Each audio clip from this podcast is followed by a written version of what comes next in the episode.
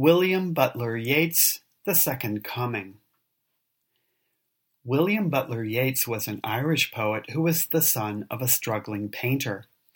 He immersed himself in the myths and legends of Ireland, but was also keenly aware of the political troubles of his own day, such as the Easter Rising of 1916, in which a number of his friends were rebel leaders his influences include the Romantic poets such as Shelley, Keats, and Blake, as well as the earlier Edmund Spenser, along with the pre-Raphaelite paintings of his father and father's colleagues. Yeats knew Ezra Pound, studying poetry and Asian drama with him in 1912 and 1913. The Second Coming is Yeats's most famous poem, the most apocalyptic, and the most descriptive of the experience of modernity. It is probably one of the essential poems of the 20th century. A little background to the poem is in order. Yeats envisioned history as a series of cycles in 2,000 year increments, with each new cycle marking a reversal of values from the cycle before. Imagine two three dimensional cones lying on their sides and each penetrating the other, so that the point of one will be in the center of the widest part of the other.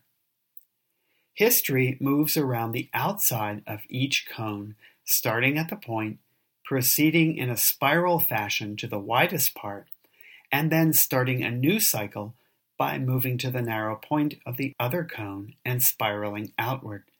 This is what he means by his reference to the widening gyre, where gyre means spiral or circle. So each age that emerges is antithetical to the previous one, and the inspiration for this comes from our old friend William Blake, who wrote in The Marriage of Heaven and Hell that without contraries is no progression. Here is the text of the poem. Turning and turning in the widening gyre, the falcon cannot hear the falconer. Things fall apart. The center cannot hold. Mere anarchy is loosed upon the world. The blood dimmed tie is loosed, and everywhere the ceremony of innocence is drowned. The best lack all conviction, while the worst are full of passionate intensity. Surely some revelation is at hand. Surely the second coming is at hand. The second coming. Hardly are those words out when a vast image out of Spiritus Mundi troubles my sight. Somewhere in sands of the desert, a shape with lion body and the head of a man, a gaze blank and pitiless as the sun, is moving its slow thighs, while all about it reel shadows and the indignant desert birds. The darkness drops again, but now I know that twenty centuries of stony sleep were vexed to nightmare by a rocking cradle. And what rough beast, its hour come round at last, slouches toward Bethlehem to be born.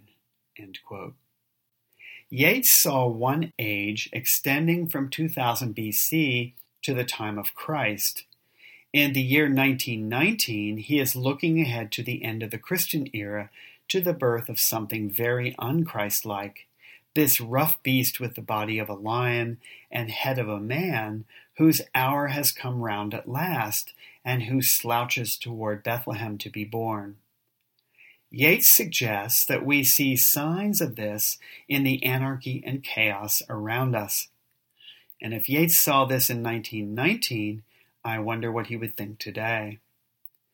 Consider the momentous and world shattering events that had taken place in the years just before the writing of the poem the Great War that we know of as the First World War, as well as the bloody uprisings in Ireland. No wonder that Yeats envisioned a blood dimmed tide and a loss of innocence. It must have seemed to Yeats that the best of humanity suffered from a malaise, a lack of conviction, while all the passion and energy were with the worst of humanity, and the lines, the best lack all conviction while the worst are full of passionate intensity, depict this cruel irony very well. This poem gives us some very famous and often quoted lines, such as, Things fall apart, the center cannot hold. In fact, Things Fall Apart is the title of a 1958 novel by the Nigerian novelist Chinua Achebe that is probably more widely read than any other African novel. Achebe's novel depicts the clash between Nigeria's white colonial government and pre colonial Nigerian tribal culture at a point where it all begins to shift. The poem's closing lines, What rough beast, its hour come round at last, slouches toward Bethlehem to be born, are also frequently quoted or alluded to in other texts. Yeats's second coming is not a second coming of Christ, as is usually thought of by Christians, in which Christ returns and reaffirms the values that he spoke of in the Gospels. Instead, it is a return or second coming of something entirely different, something whose values are completely antithetical to Christian values.